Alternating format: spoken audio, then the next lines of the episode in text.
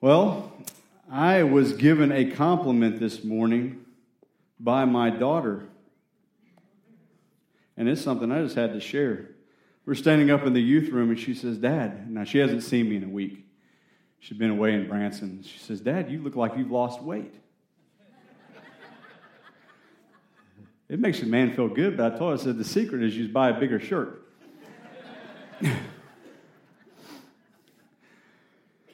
Well, if you're visiting with us, but if you've been with us, we've been in this sermon series called Surrender.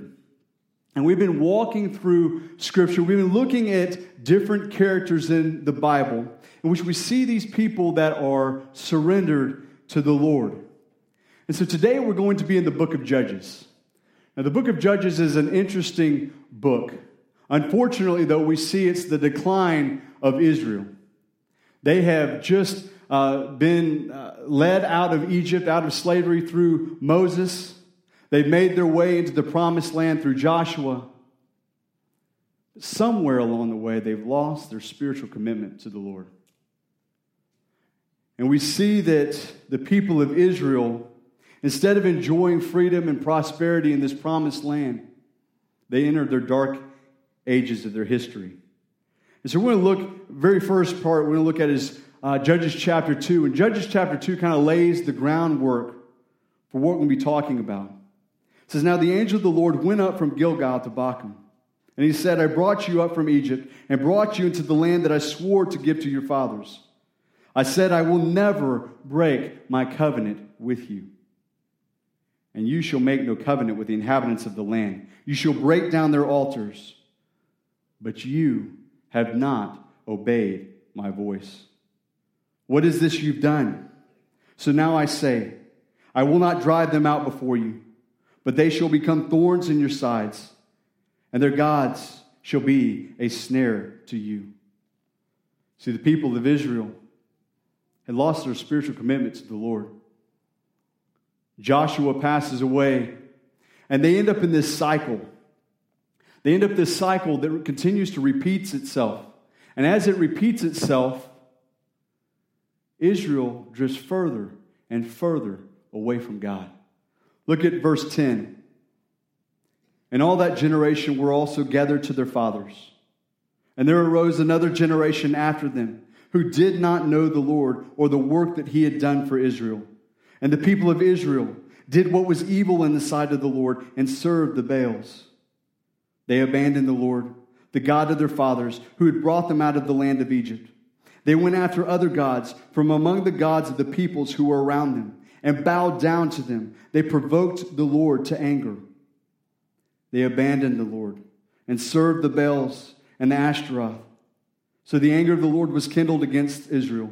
He gave them over to the plunderers who plundered them. He sold them into the hand of those surrounding enemies so that they could no longer withstand their enemies. You see, Israel got into this cycle. And it started with them. They first compromised. They compromised what God had told them and instructed them to do as they drove out these inhabitants that were to destroy the altars, but they did not obey him, which then led to apostasy, in which they did evil in the sight of the Lord. And then, as they were doing evil in the sight of the Lord, oppression the Lord allowed the surrounding nations to oppress his people, which then ultimately led to repentance, in which they cry out to God. And then the Lord would bring salvation. He'd bring salvation through these 12 judges that are written about in this book. Now, the very last verse in Judges gives this theme for the entire book. It says, In those days there was no king in Israel. Everyone did what was right in his own eyes. That sounds like a wonderful message for the world that we live in today. The other thing that I find fascinating about Judges is Judges is a book about heroes. It's about these men and women that God used to rescue and deliver his people. Now, when we hear the title Judges, we often think of a courtroom setting or a judgment over people. But a better name for these men and women that God used would be deliverers. These heroes. and judges were used by God to deliver and rescue his people. Now, we as a the people, we have a fascination, not everyone, we have a fascination with superheroes. Incredibles 2 just came out. Um, kids like their superheroes. Some of us adults like their superheroes. Maybe it's because we want to fly, we want to climb the wall, we want to be able to see through the wall, we want to be able to run really fast, shoot webs out of our wrist, and swing from building to building. Now, my favorite superhero is Batman. Now, I know some of you are like, Josh, he's not bad. He's not superhero. He's just a rich guy with cool gadgets and a butler named Alfred. But there's something I like about Batman. He's just a normal guy. He doesn't have any special powers. But as with any of these superheroes, when you watch the movies or if you read their comics, you get to see that they're actually normal people with just special abilities. These normal people, they, they have their weaknesses, they have their fears, they have emotions. Sometimes you get to see them rest, wrestle with doubt. And today we're going to look at Gideon. Gideon's one of these 12 judges or heroes of Israel who had to deal with weaknesses, uncertainty, a lack of confidence. He doubted himself. But the Lord, despite all those things, still worked in him and through him to accomplish a great feat. Now, he is uh, the fifth judge that we come across in the book of Judges. Even in uh, Hebrews chapter 11, his name is mentioned in, in one of the, as one of the great men of faith. And so we're going to look at Judges chapter 6 through 8. But we're actually going to start at the very end of this, this story. We're going to look at what takes place at the end of Gideon's life. And I want us to, to see who he became. And then we're going to hit rewind, go back to the beginning, and find out exactly who Gideon was and how did he arrive at this place. So if you could turn in your Bibles with me to Judges chapter 8. And we're going to start in verse 22. It says, Then the men of Israel said to Gideon, Rule over us, you and your son and your grandson also, for you have saved us from the hand of Midian. Gideon said to them, I will not rule over you, and my son will not rule over you the Lord will rule over you. So Gideon is standing before these men who are ready to make him king. But from these verses alone, we can see that Gideon is, in fact, a man who is surrendered to God. He knows that the Lord is king. The Lord is king in his life, and the Lord needs to be king in their lives. And they just need to understand it. So, how did Gideon get here? Who was he before? What did he do to get to this place in which people were ready to exalt him to this place of authority over him? How did Gideon become a man who is surrendered to God? We're going to walk through these chapters. We're going to read some, some scripture and focus in on some scripture, and then I'm going to fill in the blanks between so I just ask that you just try to follow along because it might be a little fast paced. But I want us to get a grand scope of what took place in Gideon's life to get him to this place in which he understood that the Lord is the one that needed to rule over them. So go back to chapter 6, and we're going to be in verse 11. It says, Now the angel of the Lord came and sat under the terebinth at Ophrah, which belonged to Joash the Abiezrite while his son Gideon was beating out the wheat in the winepress to hide it from the Midianites. And the angel of the Lord appeared to him and said, The Lord is with you, O mighty man of valor. And Gideon said to him, Please, sir, if the Lord is with us, why then has all of this happened to us? Were all of his wonderful deeds that our fathers recounted to us, saying, Did not the Lord bring us up from Egypt? But now the Lord has forsaken us and given us into the hands of Midian. So here we see that Gideon was just a normal guy. Going about his day's work, we see that he was a farmer. He was threshing the wheat, providing for his family, providing for his clan. The Lord met him in that place. Now, he was down in a wine press Rather than being up on a hill and allowing the wind to blow away the chaff, he's down, hidden in this wine press, so that the Midianites would not come and plunder their goods. The angel meets him in this place, and notice what he says to him. He says, The Lord is with you, O mighty man of valor. Now, I find this a little humorous. We're going to talk about that in just a minute. But notice Gideon's first response. Well, sir, if the Lord is with us, where is he at? Why is he allowing all of these things to happen to us? Why are we being oppressed? You know, we hear about our fathers recounting the days when he delivered us from Egypt. Where is God? And what Gideon fails to recognize is that maybe it was them. It was they who had fallen away. It was he, his family, his clan, the tribes, the people of Israel had fallen away from God, and they were no longer living for the Lord. So let's pick up back in verse 14. And the Lord turned to him and said, Go in this might of yours and save Israel from the hand of Midian. Do not I send you? And he said to him, Please, Lord. How can I save Israel? Behold, my clan is the weakest of Manasseh, and I am the least of my father's house. And the Lord said to him, But I will be with you, and you shall strike the Midianites as one man. And he said to him, If now I have found favor in your eyes, then show me a sign that it is you who speak with me. In verse 14, the angel of the Lord speaks of Gideon's might once again. He says, based on your might, so you're going to go save Israel. But if you notice, though, Gideon immediately says, How can I save Israel? My clan's the least. I'm the least in my family. I'm weak. Not capable. Here's what Gideon doesn't understand is God knows his potential far better than he does. God knows what Gideon is capable of doing, even when Gideon doesn't understand it, even when Gideon lacks the confidence. I believe that same for, true for us. God knows your potential. God knows what he can do in you and through you better than you could ever understand. As we see that this begins the work of making Gideon a man who is surrendered.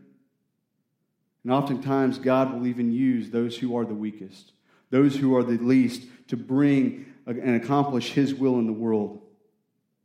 In the verse 16, the angel of the Lord reminds him, he says, The Lord will be with you, and you will strike down the Midianites as one man. When God promises, when God calls you to do something, God promises to be by your side, just as he promises Gideon. But then in verse 17, we see Gideon make a request. He asked for his first sign. He's wanting to double check and just make sure that this was, in fact, the Lord who was speaking to him. Just in case. And so, Gideon goes and he has, offers this sacrifice per the, angel of the Lord's instructions. And the angel of the Lord then consumes the sacrifice by fire. And then it's this point, turn with me to, to verse 22. It's at this point that Gideon notices. Gideon perceived that he was the angel of the Lord. And Gideon said, Alas, O Lord God, for I have seen the angel of the Lord face to face. But the Lord said to him, Peace be to you. Do not fear. You shall not die. So Gideon offers this sacrifice. The Lord consumes it. And Gideon at this point realizes it is in fact an angel of the Lord that he's standing before. Now, the people of Israel always thought that if they stood before the face of God, that they would die.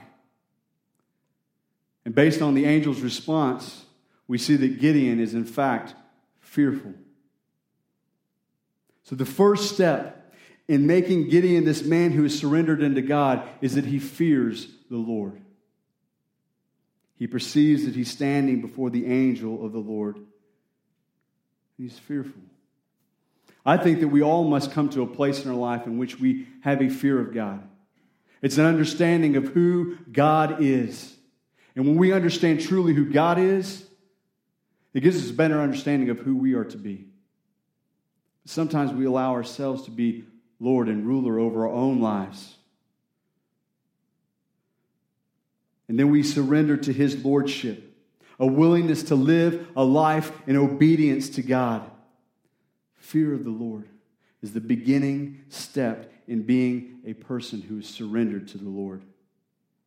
Now, in verse 25, the angel of the Lord gives Gideon his first task. He says, Here's what I want you to do. I want you to go into your town. I want you to tear down this altar of the Baal and cut down the Asherah and destroy it. This is a risky request. But if you notice in verse 27, he goes and he fulfills the task. He says, Then, so Gideon took 10 men of his servants and did as the Lord had told him. But he was too afraid of his family and the men of the town to do it by day. He did it by night. So he goes and he fulfills this task. And one could say, well, he's just being stealthy. I think Scripture tells us that he's afraid for a reason. That, that's in there for a reason. To help us understand that there was real fear, there's real emotion, even in this quest, the, the, this task that God has laid out before Gideon. He's afraid. But Gideon is no coward. A coward would hear this task, be so fearful that he would run. He would not go and fulfill it. Gideon, yes, he was afraid. But he went and did the task that the Lord had laid before him. So, in contrast to this man of valor, you see someone maybe just a little timid. But it could be a part of the process of growth.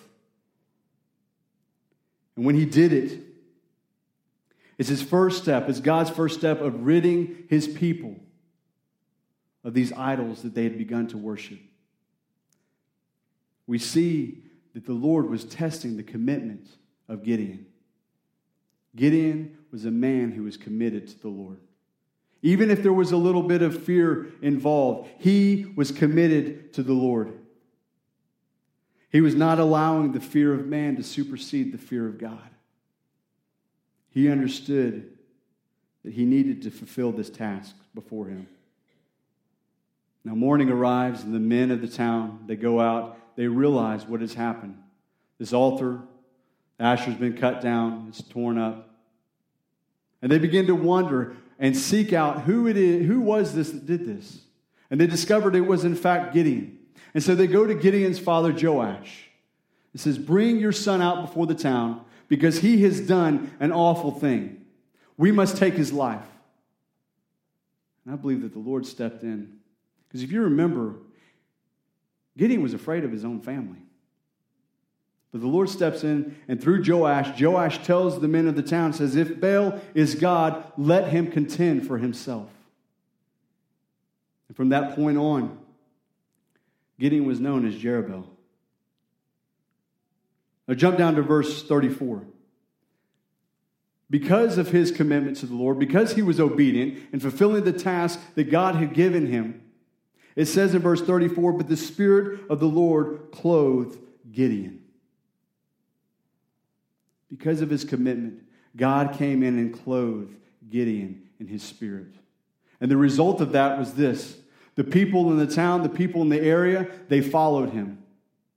These people were just trying to kill him. The Lord changed their hearts and moved in such a way that they were willing to follow Gideon now.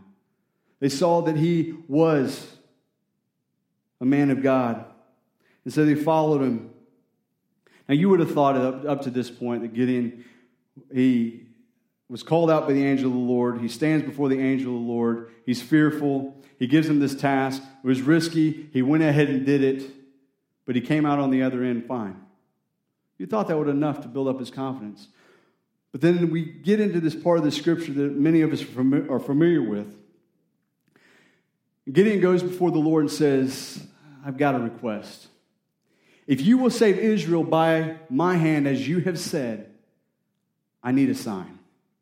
I'm going to take this fleece of wool and I'm going to lay it down on the ground.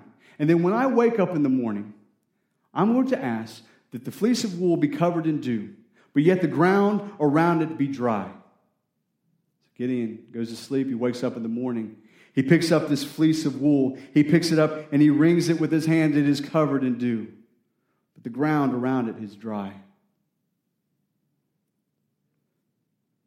But then Gideon, whether doubt began to creep back in, maybe a lack of confidence, says, Lord, let your anger not burn against me. I have one more request. I'm going to take this fleece of wool, I'm going to lay it on the ground. This time, I ask that it would remain dry and the ground around it be covered in dew. The Lord, the Lord gave him the sign that he needed. And so Gideon arose the next morning and he's standing and he's camped out with his, his men at the spring of Harod. He's got 32,000 men with him looking upon the camp of Midian down in the valley below. The Lord's got something else in mind. He comes to Gideon and says, Gideon, you've got too many men. And so the Lord tells him, Here's what I want you to do. I want you to tell those who are fearful and trembling to go and pack up their things and head on home. So 22,000 of them pack up their belongings and they head out which is understandable. They were looking upon a camp of 135,000 men. So they leave. You think if Gideon had doubt, a lack of confidence before, now he's standing on this hillside with 10,000 men.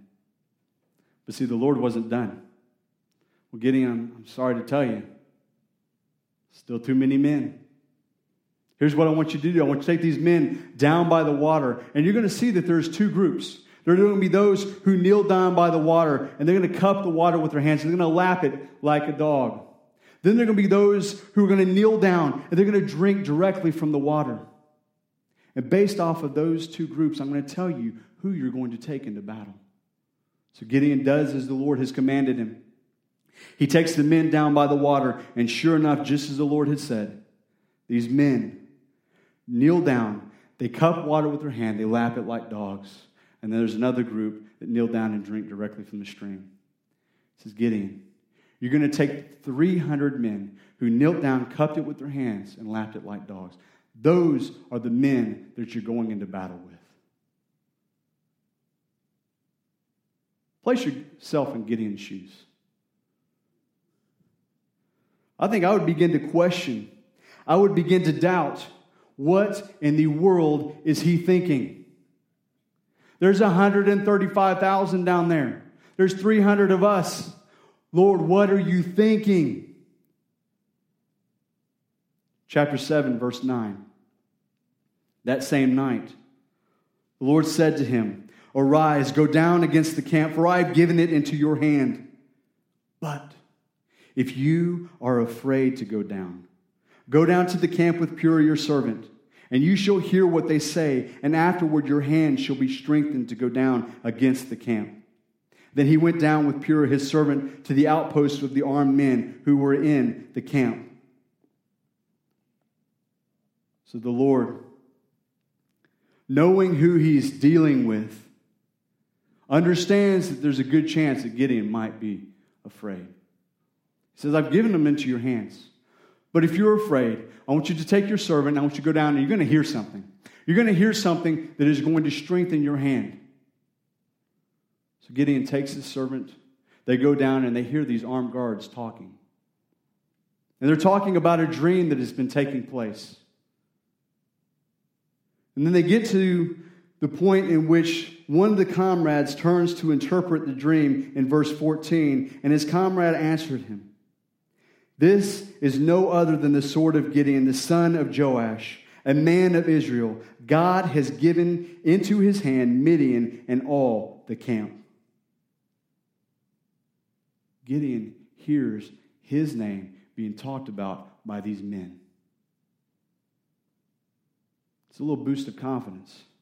It's exactly what he needed.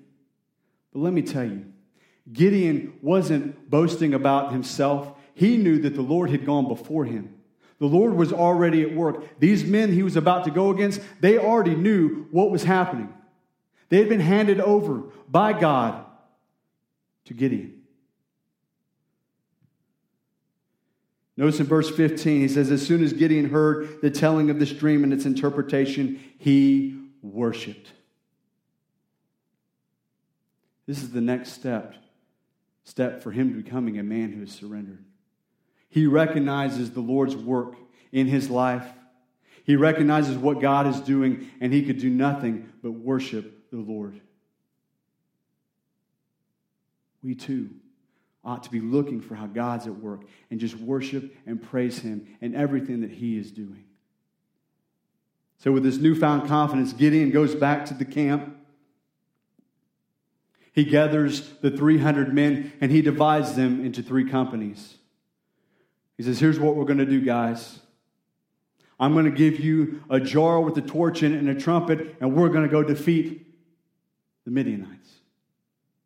I want you to follow my lead. So they went and they surrounded the camp. And as they surrounded the camp, Gideon took the lead. He broke the jar and they blew the trumpet and they cried out, A sword for the Lord and for Gideon. And then the Lord turned the Midianites against themselves. Some did flee, but they killed themselves. God granted them the victory. This is the most bizarre victory in the world. Only God could do something like this. It's the God that we serve today. And it is through God that they were able to pull off this victory. Gideon had to trust in the Lord. Now, it's not recorded, but at some point, the Lord had to reveal to Gideon his plan. And I would imagine Gideon sitting there before the Lord, okay, we're going to do what? You just got rid of all these men? Now you're telling me to take jars with torches and a trumpet? And we're going to defeat this army? Okay, Lord. If that's what you tell me to do, then I'm going to trust in you and I'm going to go fulfill what you had told me to do.